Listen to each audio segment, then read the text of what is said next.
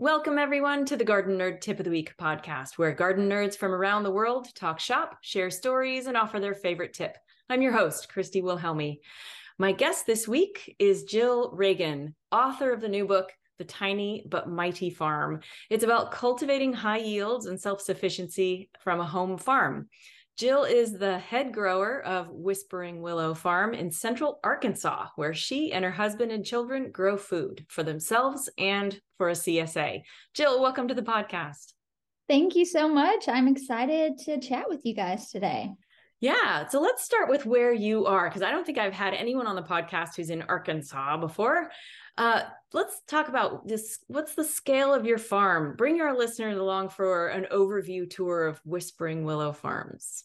Yeah, it's so funny. I was on a radio show in New Jersey and they were like, This is the first time we've ever talked to someone from Arkansas. so they had similar questions. Uh, yeah, so I'm in zone 7B.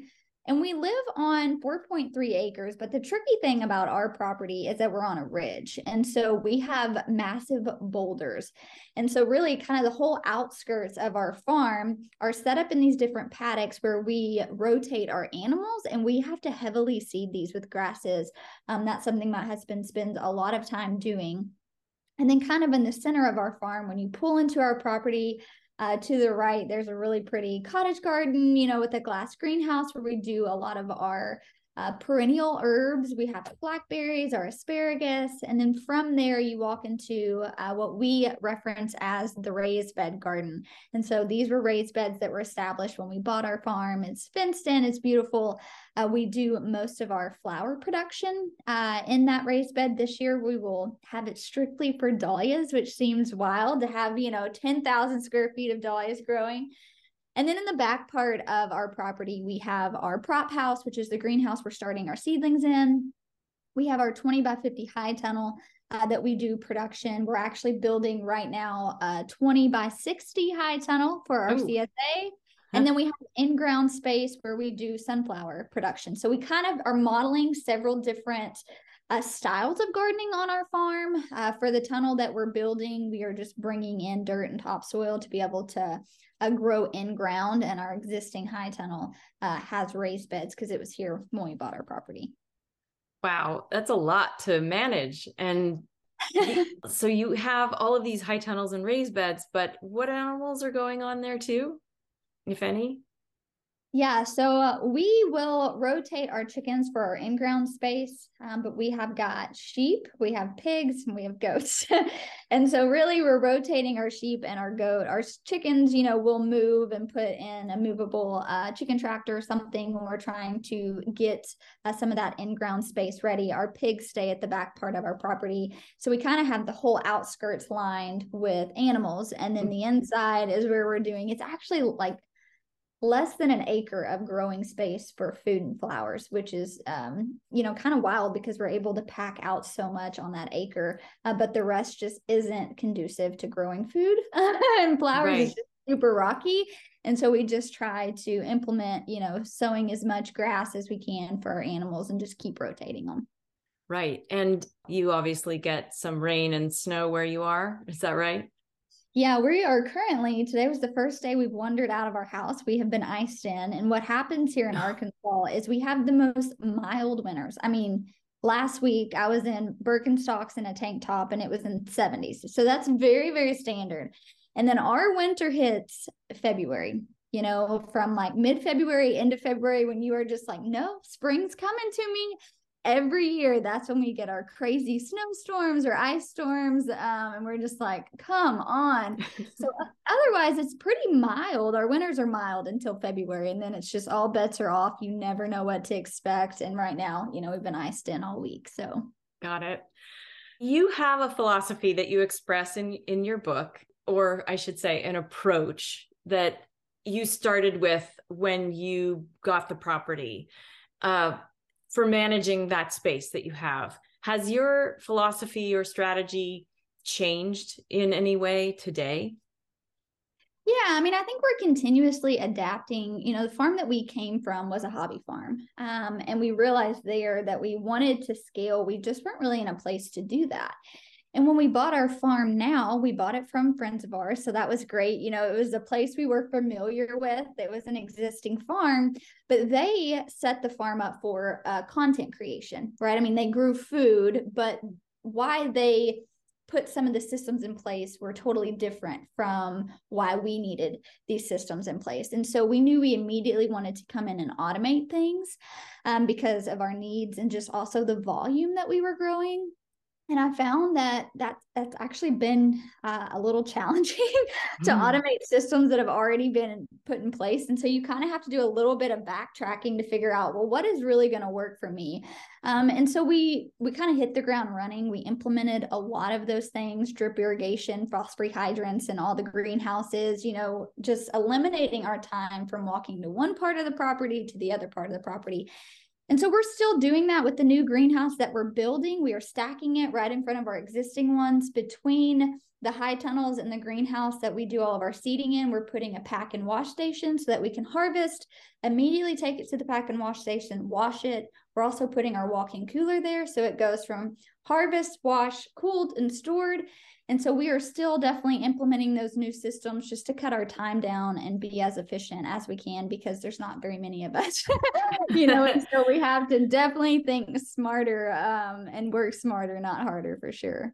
Yeah, and it sounds like you've learned a lot along the way for sure. We have. We have. And, and now I'm curious, are you using bio-intensive methods to produce a lot in that one acre space that you use for the for the CSA or for growing food, I should say?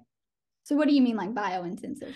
Oh, sorry. I should preface that by saying bio-intensive method is really close proximity planting. Um, I talk about it a lot here on this podcast because I use it myself. Methods like square foot gardening and John Jeavons' uh, how to grow more vegetables than you ever thought possible on less land than you can imagine. It's the whole system of planting hexagonally and and things that are um, more closely planted together because you're stewarding the soil to be able to support that. How how do you approach getting as much as you can out of the land that you've got? Yeah so that's funny. I've actually never heard of that term before. Oh. i've been for over a decade and i guess i'm just like that was a new one to me so that's, that's right. cool. Um, yeah, so we don't really follow any sort of square foot gardening. Uh, we do a lot of market style, right? So I guess when I'm referencing things, I'm pulling that, you know, jargon from a lot of market gardeners. So mm-hmm. we plant densely. And I always tell my audience too, it's like the back of the seed packet. I mean, that's an idea, but we're always planting way closer. And really how we kind of max out our space. Yeah, it's planting densely, but it's really succession sowing. You know, that's how we are able to grow on such a small plot of land is just to continuously have crops in the greenhouse ready to be transplanted, ones that are currently growing. That way, when we're harvesting, we're immediately replanting. And so we're never without food. And so that's really how I think we're able to do it is that we just have such a good system on the front end that we know what each piece of land is designated for all the guesswork's really taken out of it. And so it's maybe not the square foot approach or anything like that. It's just like food out food in food out food in. That's a key principle of biodynamics actually is the the biodynamic folks the french intensive sorry. I'm mixing up my because they're kind of used those two terms are used synonymously now but french intensive was all about getting as many successive crops out of the same spot as you could in a season. So you're doing that. That's good what advice do you have for folks who want to start a market garden or a CSA themselves and perhaps maybe some mistakes you've learned from along the way? Yeah, well, I've made plenty of mistakes because I am such a free spirit. And a lot of people are like, oh, that's such a great quality. You just go with the flow. But then I realized when I was starting a business, that's a horrible quality to have. Not being organized, not staying on schedule. Uh, those are those are some big flaws in trying to be successful. And so before I would just, you know, plant what I feel, I'd try to sell it after I'd grown it. And I learned real quick, like that is not how you become successful. And so I think my biggest advice, if you're wanting to start you know, market garden or create your own CSA or sell wholesale to restaurant chefs, etc., is you have to have a customer before you have a product. And so, one, you know, people ask, would you encourage an amateur to grow to sell? Uh, absolutely not, because you don't know, you know, what product you have to sell, and also you don't really want to like waste your opportunity to work with someone. Not saying that you're not capable, but you do have to kind of have that experience under your belt especially if you're going to a restaurant. So we're partnering with a restaurant this year and I have to be able to, you know, tell them, hey, I, every single week I can provide you with X amount of a Salanova mix, right? And then this is what I'm going to yield. This is my price per yield. This is what your cost is. Like you have to know those things, and you don't know those things if you're just beginning because you're just figuring out how do you grow lettuce in your environment, you know? And so make sure that you know your customer because CSA, you're going to yield way more, right? It's a direct to consumer versus if you're wanting to sell to restaurants, you have wholesale.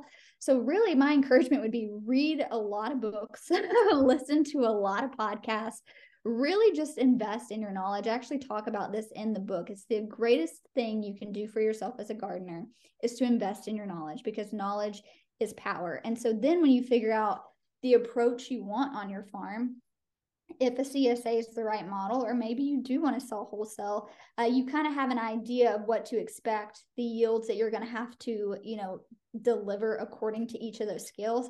then you have to find a customer and you have to find probably multiple customers because you know we're years into this and now we just have those you know same two accounts and we were providing and we've got this nice little jive going on but in the beginning years, we were selling to a lot of different people, right? And so we really had to narrow that down and figure that out. And so I would just encourage everyone research, have a plan, have a customer, know your prices. I get asked that all the time. How do you know what to charge? I'm like, if you're asking that, you're probably not in a place where you should be selling right now because these are things that you should know the market like the back of your hand, you know, and that just comes from experience. Got it. Now, one thing I'm going back to something we talked about a little earlier, and that's succession planting. I am, I've never been really good at it because in a small space, which I specialize in small space gardening, we end up having to plant the whole thing because that's what you know everyone wants a little bit of something and so it's it's something that i've never been all that great at and you need to be good at it for a market garden you just said that you have a couple of charts in the book that help along with that can you talk about that your process for a little bit how you track it how you plan it yeah, so I'll be honest. Succession planting is one of those things that every year I dread. Okay. I am not a numbers person. Uh, that is not my strong suit at all. And it requires you to put pen to paper and to think. And so every year my husband and I get in these really intense debates, and I'm like, I can't do math. like, this is so hard. So, I will say, if you're listening to this and you're like, I've tried succession planning, I don't get it. It's not one of those things that just comes natural to a lot of people. And so, I do have a chart uh, in the book. I'm actually going to flip to it so I can see. One of the biggest resources for me, though, when I was figuring out how to determine succession planting was Johnny Seeds. Ah, so yes. Johnny Seeds it has literally taught me so much stuff because you can go in and you can plug in your first fall frost you know you can plug in all this stuff and it will help you build it out. And so that is what my spreadsheet is modeled off of. And that is how i learned how to succession plant. What i do too is just you know it really is dependent on your zone. So i'm in zone 7b so i can get several i mean i can get three rounds of green beans you know what i mean? And so you're going to be limited on how much you can succession sow depending on the you know zone that you're in unless you're growing um, under a tunnel and some sort of culture protection. Um, and another resource that i just recently used and it's these farmers who created this and you go in and you put your zone and it tells you your estimated frost and it literally has almost everything from the johnny's website. So you can go in and you can choose a lettuce and you can choose a Muir lettuce and you can say, all right, I want to succession plant this. It's going to tell you if it's a cool season, if it's a warm season, how many days to maturity, how many days to transplant. And the cool thing about it too is it puts this on a spreadsheet for me. And so this is what I'm currently using. And it will say, all right, if you're wanting to seed this and you want to succession plant it, at this day, you need to be prepping your beds at this day you need to be seeding this day you need to be transplanting and it continues this succession even to tell me when i need to be getting my beds ready for when i transplant this out. One thing i like to you know explain to people though is for us you know if we're growing lettuce right now it's going to take 60 days to mature.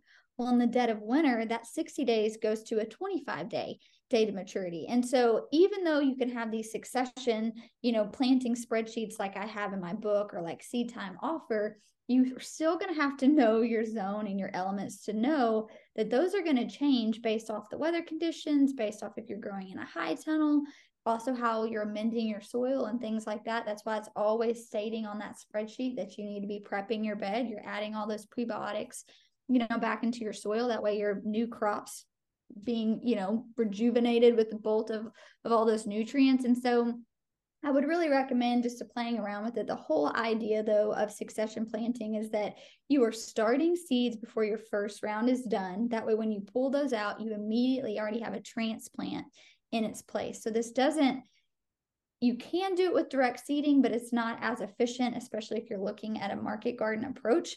Uh, you want to have those transplants started in the greenhouse or inside. That way, you're immediately removing food, planting food. Right. And you're using plug trays to do that. You're yeah. using smallest, the smallest possible little start. Yes. So we're doing a lot of soil blockings. Uh, we usually, like with our lettuce, we'll start with the mini 20, uh, which is super small, you know, and because it's just, we're starting a lot of seed every single week. You know, I just placed my seed order for lettuce and it was 5,000 seeds and that won't even get through. Yeah. It's, it's like we're growing a lot and we yeah, do have a small space. We only have one like 14 foot, you know, prop house. And so we're doing a lot of mini blocks and directly going from there um, out into the field and just making sure that we're watering appropriately so that they all stay established and none of them die off. That's great. And I like the idea of blocking soil instead of using plastic trays because you don't, the plastic trays can be difficult to work with sometimes, plus they're plastic. So yeah, and I think that just depends. Like all of the plastic trays we do have come from Bootstrap Farmer and they last forever. So that's another thing is like we use the 72 cell uh, air pruning trays and we do this for most of our flowers and it mimics what a soil block would as far as it's got these high slits on it. Um, and, you know, for someone who doesn't want to have to continuously pot up because that is the downfall of having to soil block, I think it's a good option. And again, it's like if you take care of your stuff, it'll last. But if you buy the cheapest stuff, you're going to that's what it's going to produce. So I always like to tell people if you need to invest, just invest in the right equipment and the tools up front, take care of them, and you'll have them forever. That is true. Now, you have a whole chapter on high tunnels and greenhouses and other growing environments that are protected. Do you have a favorite that you use on your farm? Yeah, our high tunnels are by far the best things we have. We don't actually have any caterpillar tunnels, which are what a lot of market farmers reuse because they're movable. Um, but being in central Arkansas, you know, we have mild winters, but we have crazy springs. And so we get tornadoes here every year. Oh my gosh. Oh yeah. I mean, every every year. Matter of fact, my poor little greenhouse looks like someone took a shotgun to it because this past spring we had a tornado that came through. And the tornado missed us, but we had softball size hail that just ruined my tunnel. And so, you know, for us, these are all things you have to consider when you're putting up a structure. So we knew with structures, ours needed to be anchored in the ground. A cat tunnel is nice because it's easily moved, but that's something that could be, you know, a negative thing because a big gust of wind or a tornado can blow our tunnel around. Um, and so our high tunnel is just super versatile because I can grow in it year round. And not only can I grow in it year round, it's going to grow two to three times faster than what my crops outside are which is why we limit and have most of our outside production being flowers. And a lot of our under um, you know protection things are vegetables because it's just going to produce so much better. Right. It's uh, i wish i had room for one honestly. Someday i will get my two acres and i will have a high tunnel. I mean you would just be so surprised. I you don't realize how much you need one and like how much food you mm-hmm. can produce until you have it and then when you have it it's like there's no way i could go back yeah and do you have a particular brand or company that you work with for your for your supplies high tunnels yes. such um, bootstrap farmer is who we got the, yeah we have the gothic tunnel and it's really nice because you've got your your vents and the roll up sides and the double doors. And it's just, you can kind of have it as basic or as tricked out as you like. But one of my favorite things about Bootstrap is that they ship it to you and then they give you all the video resources on how to put it up and install it yourself. And so I know like with our with our little prop house, we had to pay someone to install it because we didn't know what we were doing. And so with this, it's like step by step, everything you need. We can install it ourselves, which ends up saving you quite a bit of money. You'd be surprised. I mean, those are a couple thousand dollars installation. And so if you know how to do it yourself, then you're just cutting down your cost. Um, and so we're excited to put this one. I'm actually going next week to Texas to bend the pipe uh, for my tunnel. So that's cool. I'm going to go help make it and then bring it back home. Oh, how cool. That is yeah. exciting. I that's a field trip. You're going to document that on your channel, aren't oh, you? Yeah. sure. nice. Well, it is tip time. Do you have a favorite tip you'd like to share with the Garden Nerd audience? Yeah. So something that we do on our farm that I think maybe most people just don't think about. When I say automate, you know, a lot of different things probably come to mind, but my best tip would be automate as many things as you can. And also some of these just small automations, you would be surprised. So for instance, we have all of our heat mats set up on a timer and the timer is set to a temperature. And so when our greenhouse reaches a certain temperature, it alarms that timer and it automatically shuts off our heat mats. And then when the greenhouse drops below a temperature, that timer kicks back on and it turns our heat mats on. We also have these automated misters that are hanging from the top of our greenhouses, and they go off twice a day to water all of our seedlings. And just by doing that, has saved us so much time having to walk back and forth. Like the tunnels on the back part of our property, you know, so walking all the way back there several times a day. What if we're gone and the greenhouse ends up getting to 90 to 100 degrees? Are you burning your little seedlings? you know, so those are just a couple simple things that really didn't cost a lot that we were able to automate and it saved us so much time. We were able, you know, be gone for a week, a weekend. Things in our greenhouse were still taken care of, and no one had to be on the farm to babysit those. And so there's a lot of things you can do, even if you're growing inside. You can get those timers for your heat mats and set them up, even for your lights. That way they're automatically coming on and off. And really, you're just watering them, you know, if you're inside, and then that's it. And that takes a lot of responsibility off of you um, during a really hectic season, at least for us, seed starting season is always really crazy. yeah. so yeah. we need as many efficient systems as we can have. Yeah, and I I do use a timer for my seed seed starting trays. Uh, the grow lights are on uh, a battery operated. No, it's not battery. It's one of those uh, clock timers that you put yes. for vacation watering, like or vacation anything when you want a lamp to come on while you're gone uh, and it goes on and off you know you can set the on and off time for 12 to 16 hours a day and and it it's you're like you said you'll just have to water that's all you have to do. Yeah. it makes things better. Well that's a great tip jill thank you so much and thank you for being on the garden nerd tip of the week podcast.